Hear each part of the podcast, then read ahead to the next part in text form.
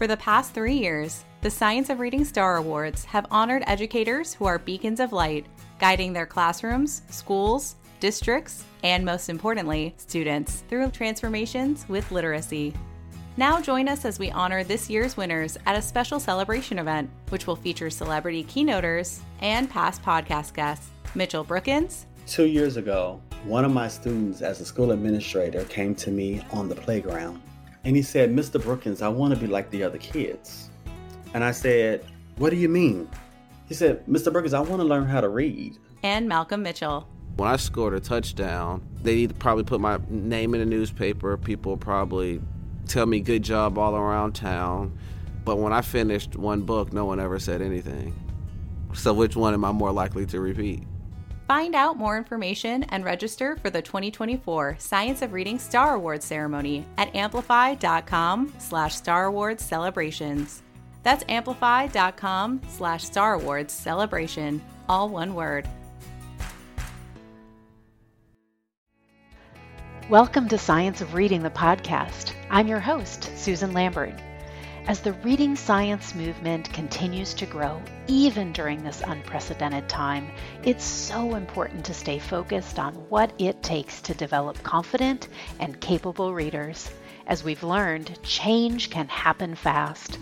That makes it even more important to stay connected and learn from each other. The more we learn and listen, the more prepared we'll be to lead. Together, let's voice challenges and take action.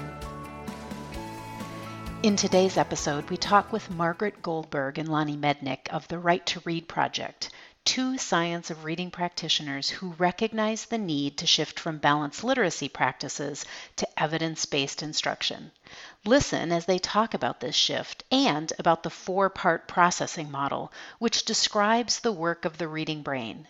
This model will help you understand why the three cueing system of instruction is an ineffective model for teaching reading. We hope you enjoy. Margaret and Lonnie, it's so great to have you on today's episode. Um, really excited for what we're going to talk about. Thanks for having us. You know, uh, like I said before we begin, we always like to hear folks introduce themselves and tell us a little bit about their journey. Like, how did you end up in the science of reading space? Well, for me, I came into it probably about five years ago. And I think what happened was that I started my education coming in as a teacher 15 years ago. I knew I wanted to be a teacher kind of all of my life. I was determined to get the kind of education and my preparation program that would make me have the skills I needed to be able to hit the ground running and do right for kids in my first few years of teaching. Um, and I graduated after a two year program and with a master's, went into a high performing school in a high performing district and I felt really successful. I felt like I was a good teacher. I was told that by other people around me, and I was thriving until I kind of came to a point where I was like, I've been doing this for seven years. I kind of want to explore other things. Got a little bit of an itch to try new things. I took what I called a sabbatical to do some curriculum development for a couple years. And then I went into a different district as a literacy coach at what was unquestionably a failing school. It was a school that had just between 2 and 3% of the students reading proficiently. And it was my first year as a literacy coach. It was my first year in a school environment like that. And um, part of my job was to teach reading intervention, 40%, and part of it was to coach, 60%. And I was horribly unprepared to do both of those jobs. Oh, no. Um, and I wanted to try to figure out how to teach kids to read as quickly as possible. I had imagined that I was going to somehow do what had been working in my high performing classroom in a different environment, and it immediately did not work. So, the idea of having long stretches of independent reading wasn't working. The idea of just asking a kid, hey, sound that word out they didn't know how to do it. I realized that I was completely ill equipped to help beginning and struggling readers.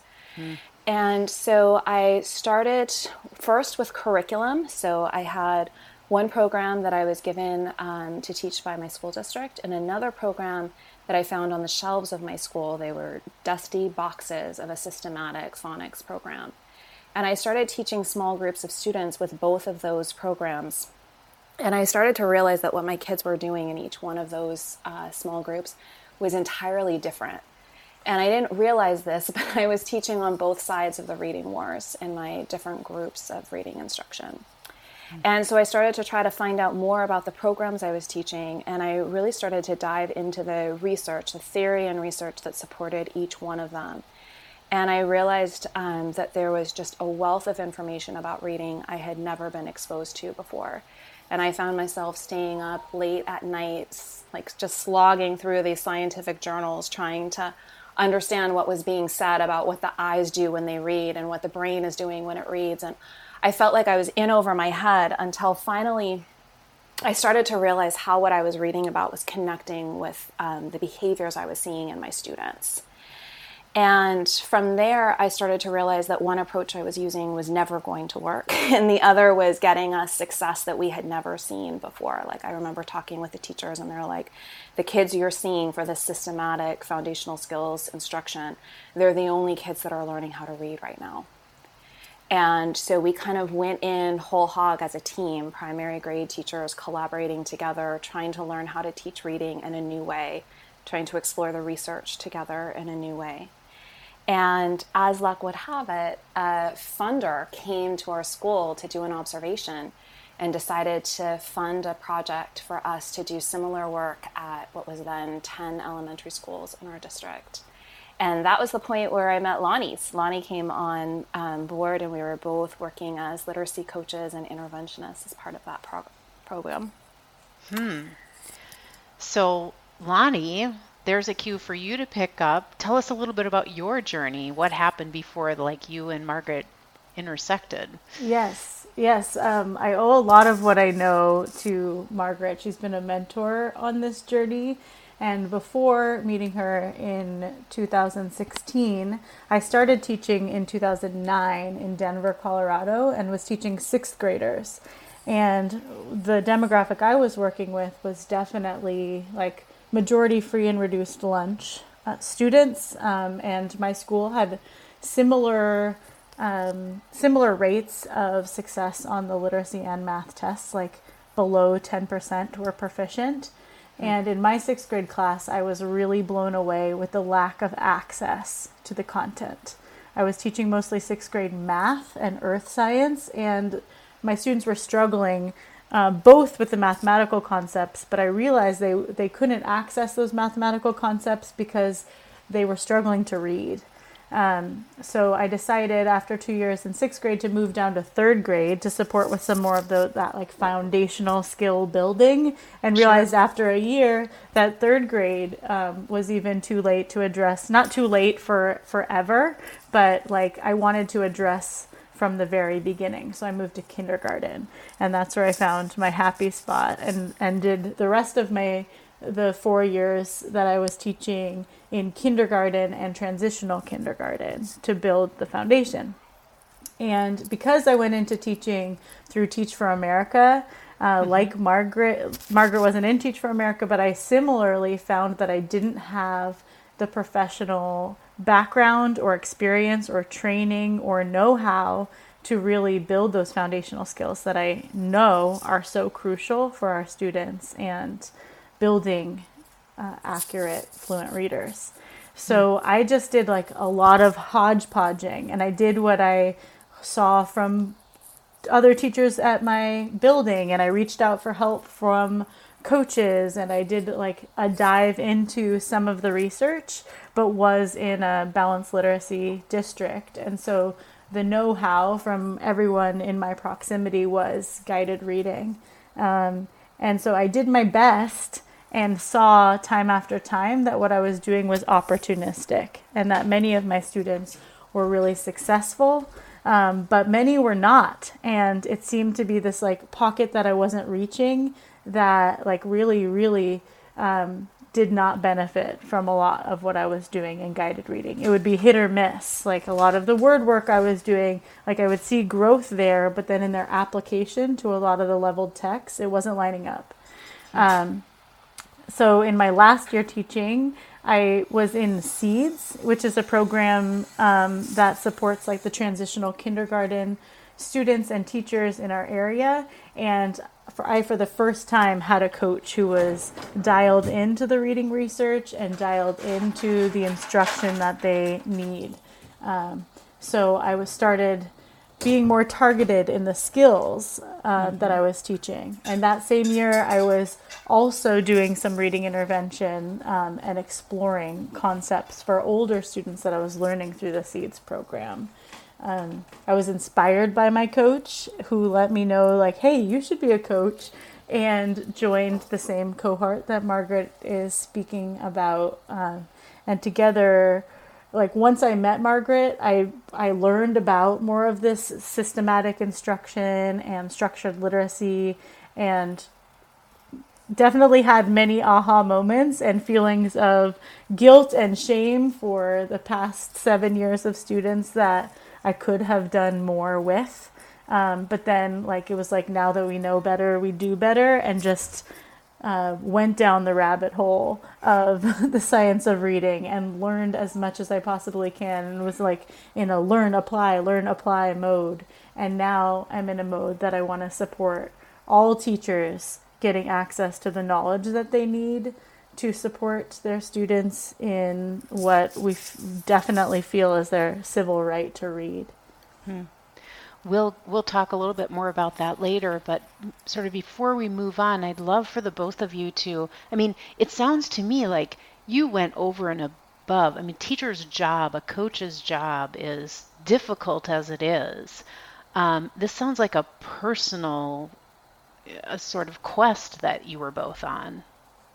Yeah, I think yeah. that's totally fair. When I look back to the probably first two years of diving into the reading research, I realize I was staying up until 10 or 11 o'clock at night and all through the weekends, slaving through these journals, trying to make sense of it. And I think one of the things that happened for me is that at first I felt really stupid. I felt like mm-hmm. I didn't understand the terminology. I felt like I didn't understand the studies they were referencing. I didn't understand all sorts of things. I felt like they were speaking a different language and I was trying to decipher it. And then as I started to feel more comfortable and I started to learn more, started to find more texts that were coming out that were more accessible. So I remember when I got uh, Kilpatrick's link or Language Essentials, that one was really helpful to mm, me. Right. Um, there were a couple of articles by Dr. Moats that were really helpful to me, where I felt like I was actually the intended audience. One of the things that happened as I was exploring the science of reading early on was it felt like they weren't talking to teachers. Mm-hmm. I was kind of jumping into a conversation in which I didn't belong. Mm. And then over the past five years, I feel like increasingly the target audience has been teachers. And what's really been thrilling to me is that it's been teacher to teacher in a lot of instances. So that we're really trying to explain things to each other in a way that makes sense and that feels applicable to our practice. Yeah. Lonnie, yeah. what about you? How was that how was that discovery process for you? It it definitely was uncomfortable uh, because of what Margaret is explaining. Like there was there the translation wasn't there to practice, um, but it also was.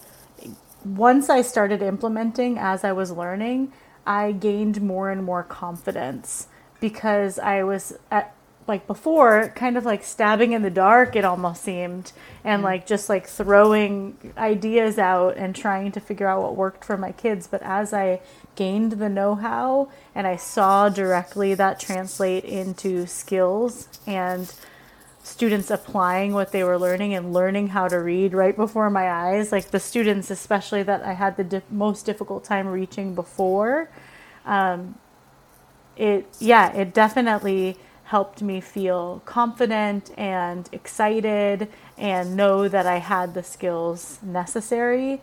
But I, definitely, what Margaret is saying in terms of the journey of translation, I have noticed that in the past three years, students have been, uh, or the, the articles have been a lot more easy to like plug and play to practice. Yeah. Um, and that's helped both as a coach, but at, like I've seen the community, the coalition of the willing around me grow, um, which is really exciting. And I think that's a lot of what Margaret and I have been doing over the past five years, four and a half years, is translating the science to practice to make it palatable and applicable to all the teachers we're working with.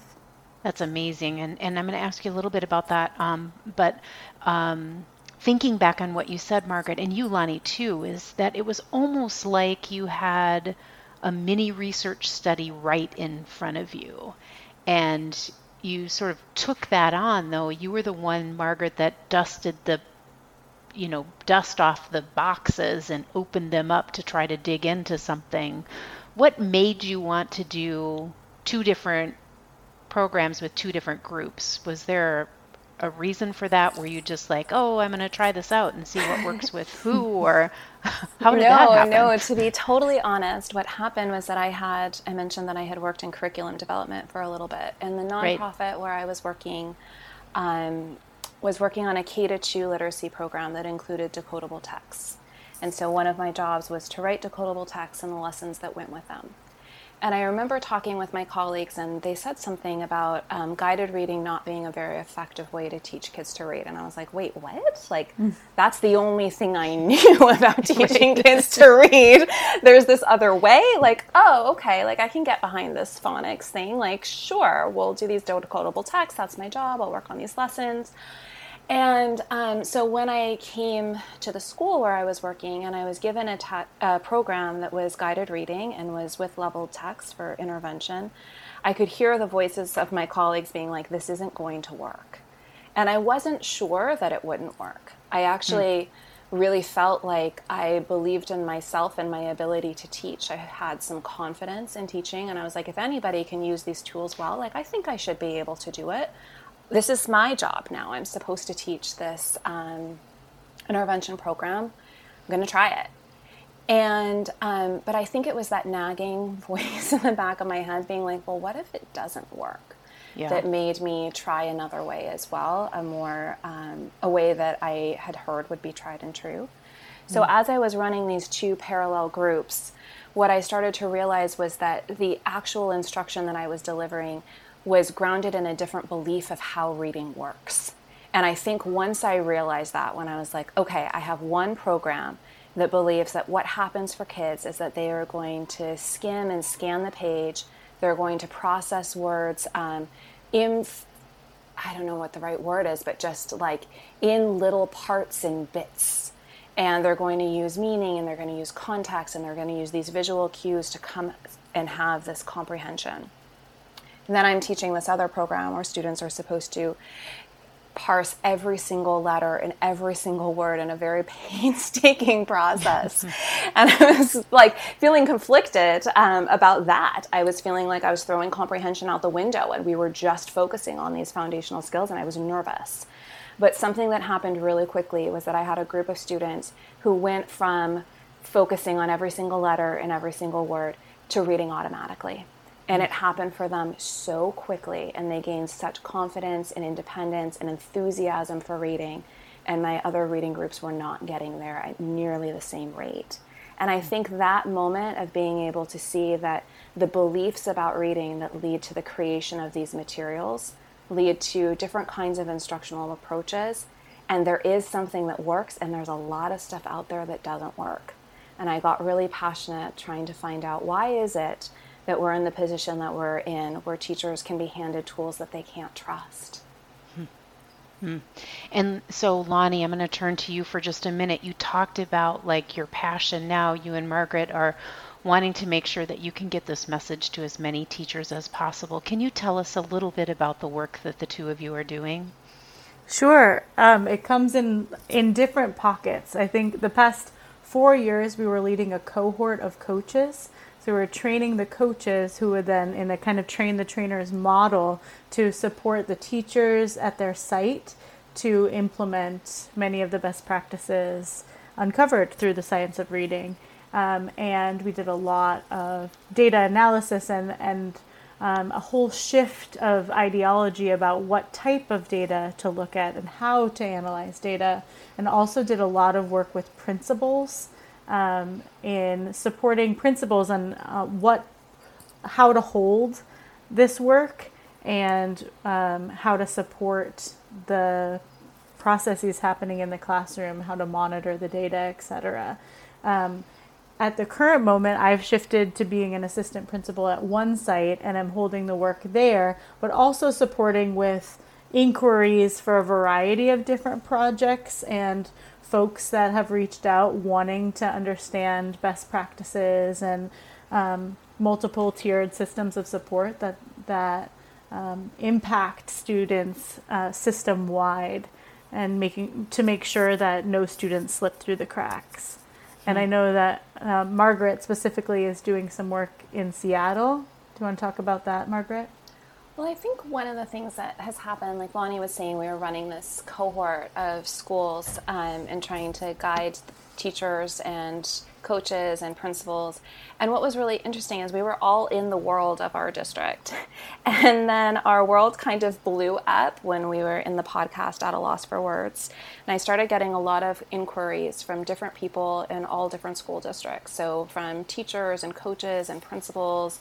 I was starting to hear from um, administrators and then also legislators. And they were wondering how to replicate what we were doing in our district. And so there's actually a few different cohorts of people who are trying they literally have science of reading coaches which is kind of amazing to me That's amazing. who are dedicated to bringing the science of reading to teachers and help them implement um, best practices and to understand why behind each one of them so um, one of the blessings in this um, shelter in place time has actually been being able to do professional development all over the place, but just from behind a computer um, Yeah. via Zoom. So I've been doing a fair amount of that, and that's um, connected to the work that Lonnie was just describing in Seattle. And then we also had the opportunity to work with several other organizations. So the Barksdale Reading Institute, the Reading League, Hill Learning Center, and Teachers Top 10 Tools to create a course on the science of reading for all of Teach for America. So that was actually kind of a neat coming home thing to do because Lonnie was a TFAer um, who hadn't been trained in the science of reading, but we had the opportunity to work on a course that would allow them to get an overview of what the science of reading is and to be able to walk away with an understanding that there is this thing called structured literacy and it is different than balanced literacy and to understand a little bit of what they might be looking for in their programs when they um, arrive at their school sites. Wow, that's amazing and influential. Um, and it sounds to me like the two of you are both doing some of this in your uh, other duties as assigned or off hours as part of a personal quest. Absolutely. And I think one of the things that's been neat for us with our Right to Read project work is that we've kind of become a home for a lot of different types of people who are interested in this. So, absolutely teachers and administrators, but then there's like, you know, the wave of dyslexia moms who are passionate about the instruction their kids receive, but also that all kids receive, or the NAACP, which is passionate about kids receiving their civil right to read or other organizations that are focused on professional development, uh, pre certification for teachers, or ongoing professional development for them. So I think it's been really neat to be able to see how many people care about this and how many people are trying to figure out what they can do to make a difference so that teachers have access to the information they need and the tools they need to do right by kids. Yeah, and both of you are still in a school context. So, Margaret, right? Absolutely. still yeah, so I'm teaching first Yeah. grade this year. Um, Yes. And I think that's really important. One of the things that I notice is that farther and farther away people get from practice, I think um, the harder it is for teachers to believe what they're hearing. I know Yeah. that's true for me. Like if I'm listening to somebody in professional development, I want to be like, yeah, but have you actually done what you're telling me to do? so um, it was really important to me. I had been out of the classroom at that point for seven years. I was like, I need to go back and make sure that I can actually apply everything I know in theory to practice. Because if I'm not able to do that, then I don't want to try to guide other people through that process. Yeah. And that's been helpful for for both of us in our work is like being able to be on the ground and seeing things in practice. I've been covering teachers and tutors as much as possible or modeling to to implement and see how it feels. That's great. Well, um, you know, this is the Science of Reading podcast, so we actually have talked quite a bit about things like the simple view of reading and Scarborough's rope. Um, but I know one of the things that the both of you actually train teachers on is something called the four part processing system. Um, and I would love for you to describe a little bit of what that is and how it relates to the simple view of, of reading. So, not sure who wants to start with that, but. I'll start because I think it's a thing that I stumbled on that was my biggest aha. Mm. So, um, for me, when I was teaching those two different groups of students using different programs, one program was guide, um, guided reading, and it was focused on MSV analysis, so meaning, syntax, and visuals, and that you're going to orchestrate those cueing systems in order to create skilled reading. Mm-hmm. And then I had this other approach. And I didn't know how to understand the other approach. I felt like I didn't have a snazzy Venn diagram that was explaining what I was doing when I was telling kids that they needed to sound out every word. And so, what happened for me is I was reading, um, in I don't remember what article it was, but someone referenced in some article, something that I read late at night, the Seidenberg McClelland four part processing system. Yeah. And I was like, what is this? So, I started diving deep into it. And the place that I found it really well explained was actually in Marilyn Adams' Beginning to Read. And so I was sitting there and I was reading her explaining why the MSV approach doesn't work and then I was reading her explaining why the four part processing system is a better model for understanding how skilled reading works. And then I had this moment of being like, wait, this book came out in the 1990s. and right. I was so angry. I was so upset that I felt like this information had been withheld from me. And so I kind of made it a personal mission to make sure that teachers had access to a model that is more accurate and more aligned with how the brain learns to read so that we're able to understand what's happening for kids as they're trying to process words and text. So, Lonnie and I have been doing a training that we called Reading in the Brain, um, where we explain each part of the four part processing system and how they interrelate with each other so that teachers are able to understand why we're um, trying to shift some instructional practices when it comes to word recognition. And, so, and go ahead. Be, and before you dive in, what I want to say is then, and, and actually, this four part processing model actually aligns really well with a simple view of reading when we talk about word decoding and word recognition and language comprehension. Absolutely. It connects in with all of those anchors that we've been using. So, like Scarborough's rope, it connects mm-hmm. in with mm-hmm. Simple View of Reading. We, in our work, focus on Shefelbine's literacy framework, and it ties into that. So, mm-hmm. I feel mm-hmm. like it's really helpful for teachers to be able to understand how these models work together to represent different parts of the same thing. Yeah, great. Well, let's dig into it. Can somebody help us understand what this what this is?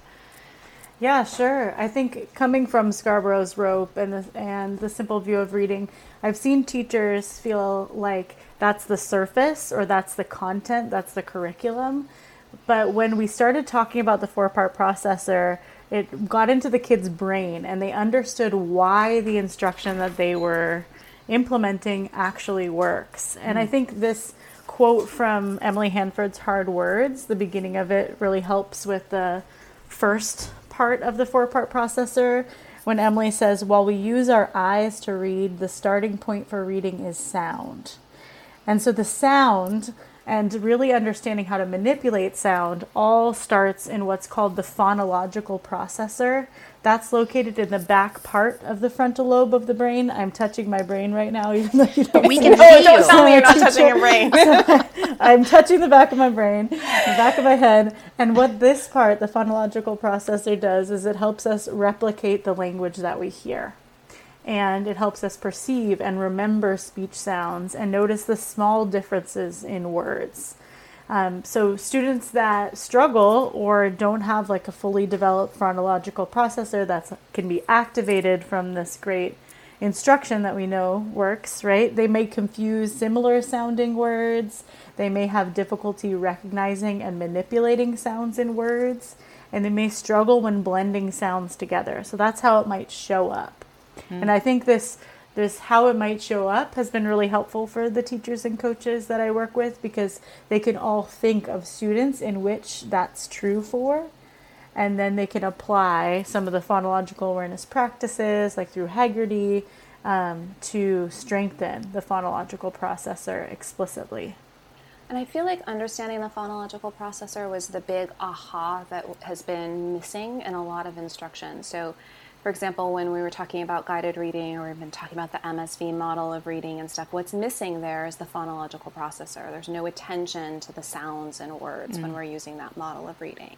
Yeah. And the reason for that is because it's based on an outdated model of reading that came from before people actually really understood the importance of phonemic awareness or now phonemic proficiency. So I feel like one of the things that's been really helpful is uh, explaining to teachers why it's so essential that we make sure that students have that ability to hear the individual sounds and words so that the phonics instruction that we give them can actually stick.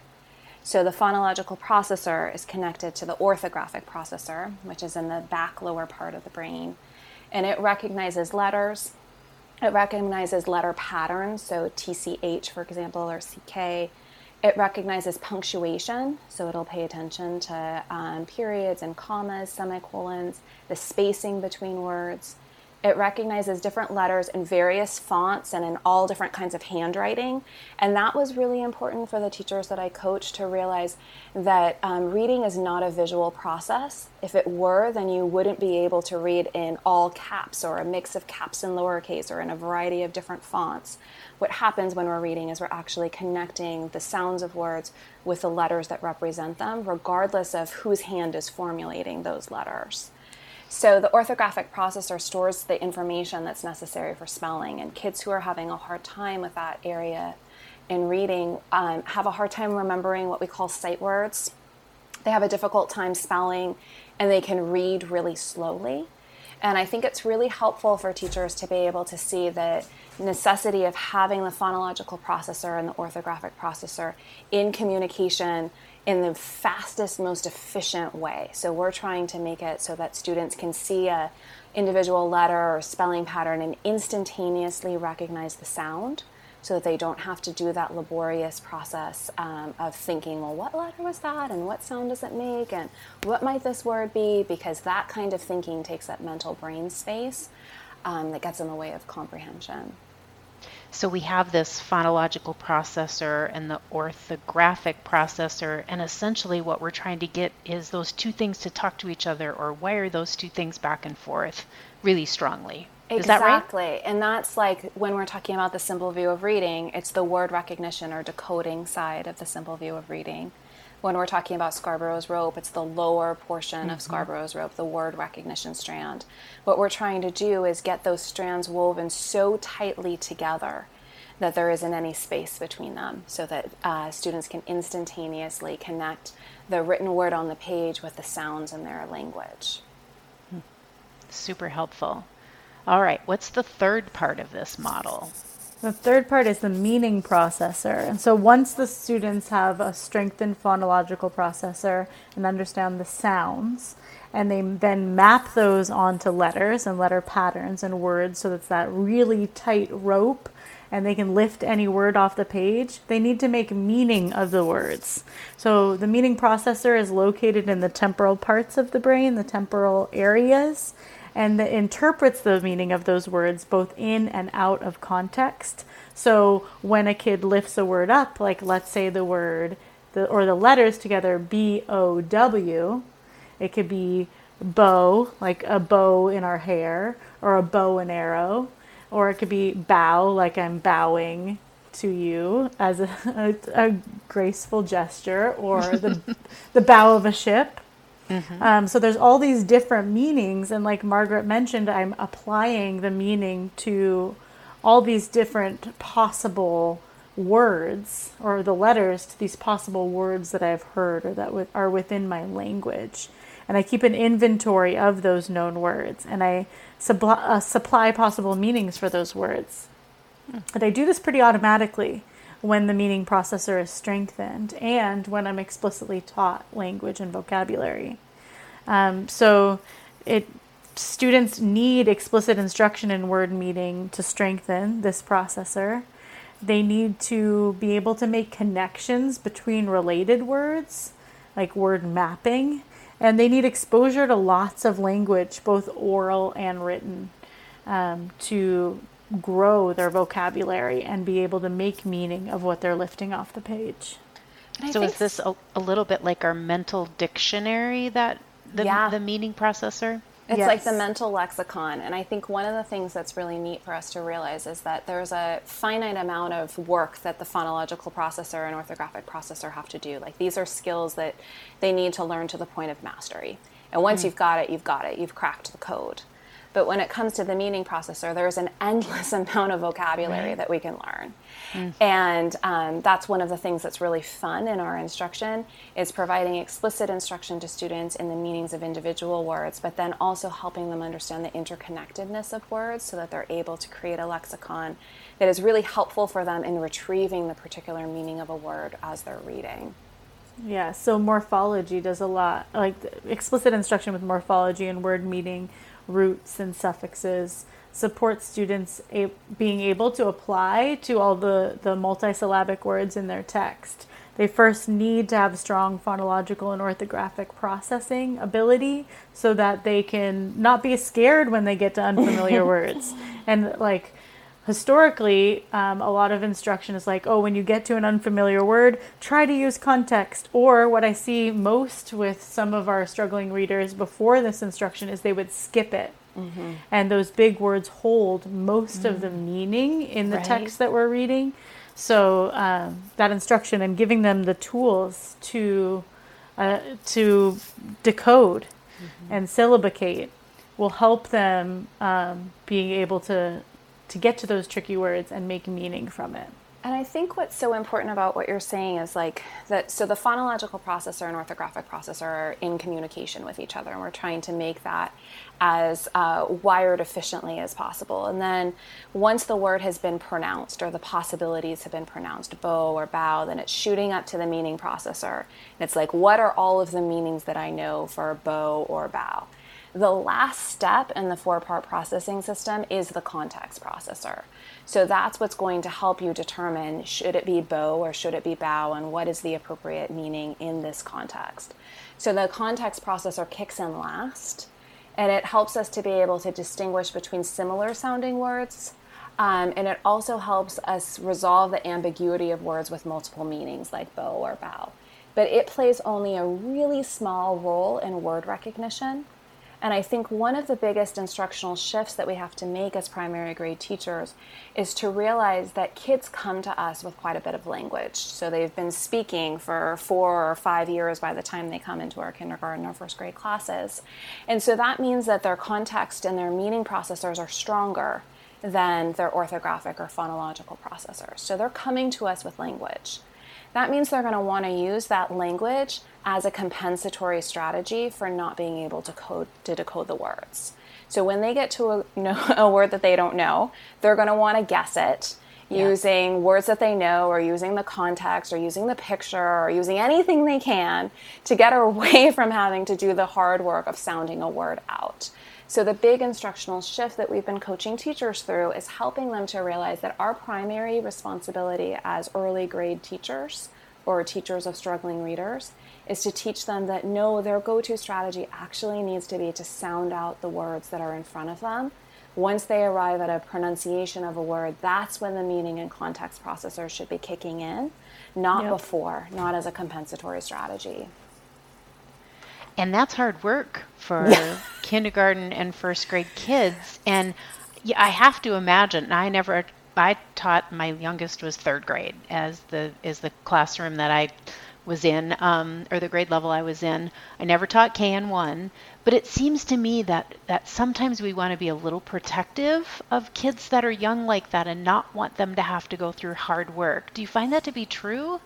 I think that is absolutely true. So, seeing the labor intensive process of sounding out words, like we feel sorry for them and we want to bail them out. Yeah. But I'm going to say something else, which um, is, you know, possibly controversial. I think it's unpleasant for the adults. and I say that as a current first grade teacher who is working with a group of kiddos where it is very slow and laborious. Um, some researchers have called it the grunting and groaning stage. so they get to a word and they're like, trucks, trucks. Like it is just, just so slow. And I think one of the things that can happen is that we get bored in that instruction. We find Yeah. it to be kind of mind numbing. We know that they're not getting the opportunity to comprehend the text because we can't comprehend the text when it's read that slowly, right? Mm-hmm. So we feel like either our students are being cheated out of the opportunity to make meaning from the text, or we feel like, can we just rush this thing on a little bit more? like, I'm impatient. Yeah. Can we get to the next thing that I want to teach? Because having to listen to this grunting and groaning and sounding out is really painful. But I think one of the things that had to happen for me just one time before I can, became completely converted was to see that every single child, even if they're in that grunting and groaning stage for a very long time, emerges from it as an automatic reader. They will get there. It's just the amount of practice that they need in order to get there varies from child to child. And once I realized that I could trust students to emerge from this laborious process as automatic readers, once I realized that this notion of a word caller doesn't really exist, that just means a child who hasn't received high quality vocabulary or language development. Um, it's not a condition that you create through teaching a child to decode. Once I felt less afraid, then all of a sudden I was like, oh no, we just need to grin and bear it. We're K1 mm-hmm. teachers. like, we have to do this thing.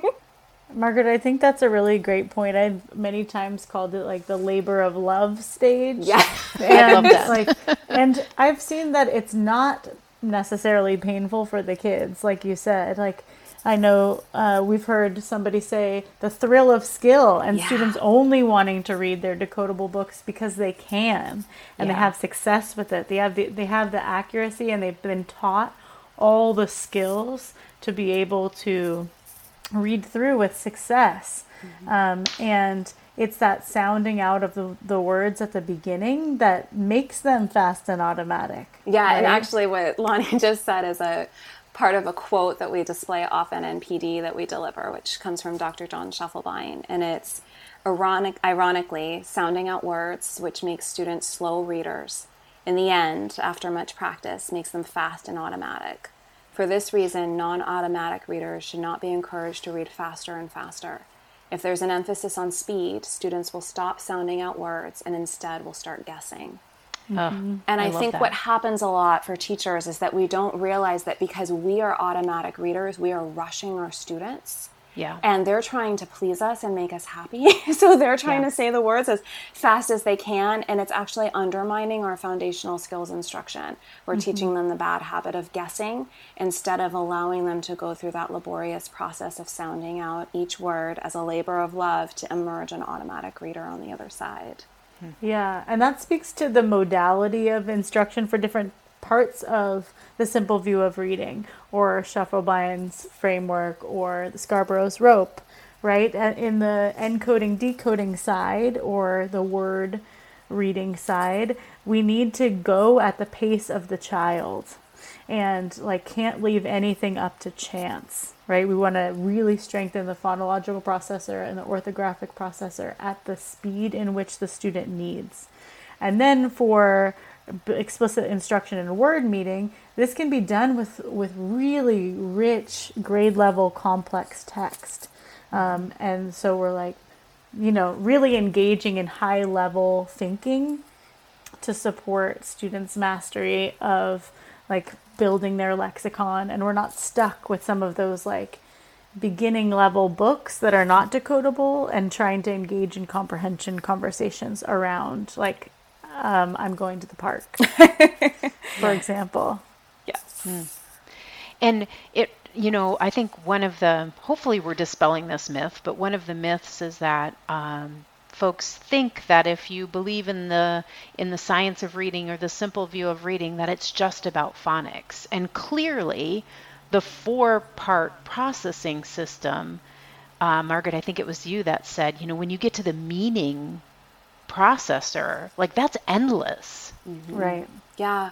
And I think one of the things that's so important is that when we're thinking about the instruction that strengthens the connection between the phonological and orthographic processors, that instruction should be at a quick and lively pace, if we're going to um, quote our favorite Anita Archer. Um, it should be quick and lively. It should be fast. We should get some quick feedback from students. It should be engaging. It should be highly productive. And it's not actually a big portion of the day. Right. Like when I am as a first grade teacher right now, I'm teaching foundational skills instruction in differentiated groups, but my students receive about 30 to 40 minutes of it. The rest of the time is focused on language development. The rest of the time is discussing rich texts or diving into math concepts or having academic discussions. The whole point of teaching foundational skills well is that you do it in a very intense way that's um, providing students a lot of stimulation. They actually, like Lonnie said, get like the thrill of the skill of being able to sound out a word. You should have heard one of my kids today. He sounded out, he's like, trucks, trucks, trucks, trucks. like he was just so excited that he had sounded out that word and heard it, and there was so much joy behind it. Um, but you know that's still just a small part of our day and the rest of it is actually focused on the rest of scarborough's rope or on the language comprehension side of the simple view of reading and i think one of the things that opened up for both me and lonnie was realizing like once we got away from the idea of leveled text once we got away from the idea of students needing to decode and comprehend simultaneously when we realized mm-hmm. that we could mm-hmm. actually teach these skills separately and then they could come together when students are automatic readers. It allowed our students to be able to get access to high quality text faster. It's like all texts prior to books that you can check out from a library or books that you can get um, in a bookstore. They're all manufactured. They're all inauthentic texts, whether you picked predictable text, level text, or if you picked decodable text. It's right. just that decodable texts are the most efficient way to get there, to get to the authentic mm-hmm. texts. Mm-hmm.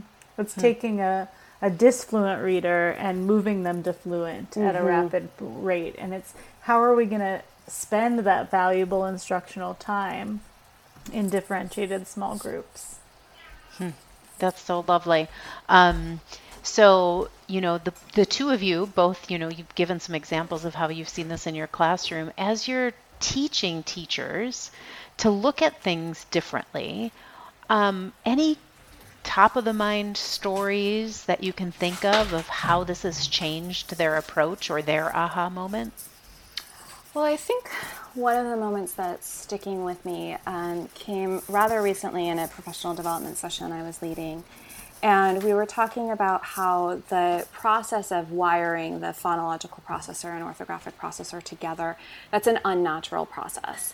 And we're actually hijacking parts of the brain that are meant for things like facial recognition in order to be able to recognize letters. So, this process that we're asking the brain to do um, is not natural.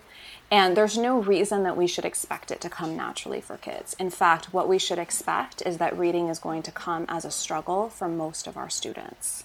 And one of the things that we like to display in PD um, is Nancy Young's reading ladder. And when teachers are able to see that and they're able to see that actually it's a majority of students who need a structured approach in order to be able to learn to read, then what happens for us is we have a shift in thinking where we realize like we should anticipate reading difficulties and we should be prepared to be able to address them.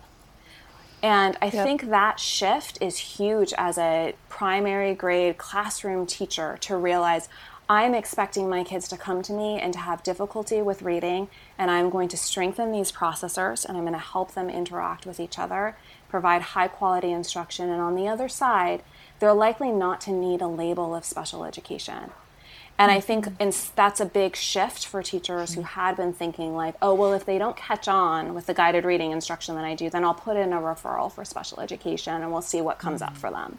Right. And I remember one of the teachers that I was working with um, seeing the reading ladder and hearing that reading difficulty is natural. And she started crying. And she was like, I just had it all wrong. Oh. And I was like, what? I, I hear you and I'm feeling this right now. Like, why are you crying? Um, can you put words to it? And she was just explaining, like, if this is what I had come into teaching with, I would have done it all differently. Mm-hmm. Yeah, I resonate with that. I, I think that both not having the knowledge of these different processing systems, but also not collecting the right data Mm-hmm. Um, I think that's been a big shift, and like because um, what you measure, you treasure, and like we were measuring what level a student was at, and that were, was what we were communicating to families. Yeah. Um, and like there was a big like what do i do now when we asked our teachers and coaches not to use a leveling system and to instead get like collect information about the specific letters students knew and the sounds they knew and how they were at blending the words together um, and which sight words they know and all sorts of different like specific skills. And once we gave teachers that data and the a curriculum that could move students in a, um, a systematic scope and sequence then that that was a huge mm-hmm. revelation for many of the teachers that I worked with, and they had similar moments of like, wow, like I had, or like the teacher Margaret is just talking about, like, wow, I was I wasn't doing what I could, and now that I have the data, I know specifically where to start instruction with each student, and I'm not leaving anything to chance. And I think that data also has another shift, which is that it's about specific concrete things that you can teach a child and the child can learn how to do. Yep. And that kind of conversation that you have where do they know it? Yes or no? Maybe the answer is no. Have you taught it? Maybe the answer is no. How yeah. will you teach it? We're going to help you to be able to teach it, and then you're going to monitor to make sure that the child learns it. That kind of accountability is a really big shift because I think a lot of times what happens for us when we're talking about students and we're t- I've heard so many teachers and so many administrators talk about like, oh, he's a level G reader. And mm. it feels as if you're describing the child rather than mm-hmm. you're describing the impact of your instruction. And I think this shift in data is really important because we realize that our student data is actually a reflection of us and the instruction we've delivered and how well it was suited for our students and how well they absorbed it and it becomes a discussion about practice.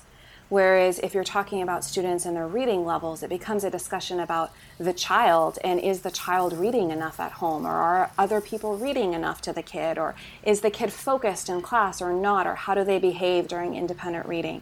We start, um, we go into a world of judgment mm-hmm. instead of a world of um, operating like a clinician, thinking about the concrete things that we can do and how we can monitor its impact. Mm, that's really powerful, what you just said there, as a matter of reflection of practice. Yeah, I think too often we as teachers have been trained in our credentialing programs and in our districts and in our professional development to see teaching just as an art and it absolutely is an art. Like we express yeah. ourselves as teachers in so many different creative ways. Every teacher has a persona and a personality and a way of setting things up. But when it comes down to teaching reading, we actually need to approach it as scientists. We need to collect meaningful data. We need to follow best practices in implementing it. And we need to monitor our students' progress. And I think that actually is one of the reasons why the science of reading is scary, because it means mm-hmm. we have to mm-hmm. give up some of our autonomy. And it means that we have to teach in a way that may not feel natural to us. And we realize that we can actually be judged according to data. And we start to have, like Lonnie was describing, some feelings of guilt that can come up when our feelings of sure. anxiety. And I think one of the things that we need to do is to help teachers understand that um, the role of instructional leaders, the role of, in many cases, researchers, is um, trying to be supportive and trying to help us all do the good work that we intended to do when we enter this profession, that we're trying to lift each other up, not bring each other down. Yeah. Well, that was um, very, very well put, um, and it feels like a good place to sort of wrap up. And I would love if you could each, and Lonnie, maybe we'll start with you, uh, if you could each sort of give our listeners a takeaway um, something you want them to think about, remember, dig into more. Um, Lonnie, what do you think? I would say to not give up, that it may be overwhelming, but find yourself some folks, similar minded folks, and build a coalition of the willing and um, share what you're learning. I would suggest, like, diving in and applying what you're learning um, as soon as you can so that you can really watch um, and admire and celebrate the growth with your students. But um, it is difficult, especially if you have like any naysayers or differing opinions within your school buildings or in your community. But I assure you that that if you really stick to it, you will get really great results mm. And feel successful for it. Oh yeah, for sure. Margaret, how about you? I think everything that Lonnie said, I would second. There's a reason why we work so well together. um, but I would throw out there that um, if you, as an educator, find yourself really truly believing something, that it's important to ask why. So mm-hmm. if you find yourself really truly believing that something is true, then you should feel comfortable and empowered to look for the evidence to find out if it really is supported. And I think one of the things that I've discovered is that as I started to unpack some of the things that I believed, some of them I was able to find really exciting studies that reinforce my belief, and I was able to say, like, hey, this is so cool. Like, we were just recently talking about continuous blending and how there's research from ARIA on why this is such a great practice to do with students who have struggles in phonological processing. But there have been many things that I have had the thought of, like, I believed that the number of books that a child had at home would determine their educational outcome. So we need to give kids more books. Mm-hmm. And when I actually dove into the research and unpacked that, I realized that that actually it's not a cause and effect, and it's much more complicated than that. And I found myself reading a lot of studies that contradicted things that I thought I knew. Hmm. So I think something that I would suggest to people is to feel brave and being able to unpack the things that you think you believe or the things you think you know and to find out why, whether the evidence supports it or not, and to feel brave in doing that journey transparently with people around you. So you're sharing the new things that you're learning that contradict what you thought you knew, and you're sharing the things that reinforce it with your colleagues as well. I think we all need to be open in our learning. Yeah, that's great. And and one of the ways people can find um, some of that help and support is right through the website Right to Read project. What's the website? Yes, Margaret? so we are the Right to Read project, and I think one of the things that we try to do is create the blogs that we wish we had had when we yeah. were first learning about the science They're of reading. yes. So um, we try to write with the intention of a teacher being able to print something out or send a link to a colleague to be able to share something that could be read like during a lunch period or while you're putting things through the copy machine. um, so that's one of our goals. And we're also published on Reading Rockets, so you can check us out there. That's great. Well, thank you both for being on today. Thank you more importantly for the work that you're doing and for some of the resources that you mentioned in today's episode we'll be sure to link our listeners in the show notes to those so that they can follow those threads as well but again thanks so much it was such a pleasure we're happy Thank to you. talk with you Thank you so much for listening. Are you ready to learn more? Make sure you join our free virtual literacy symposium, Literacy in a Changing World Moving Forward Together. It's on Thursday, October 15th, and information is in the show notes. Also, be sure to stay connected by subscribing on your favorite podcast app and join our Facebook discussion group, Science of Reading the Community. Until next time, keep the hope, take the action, and stay in touch.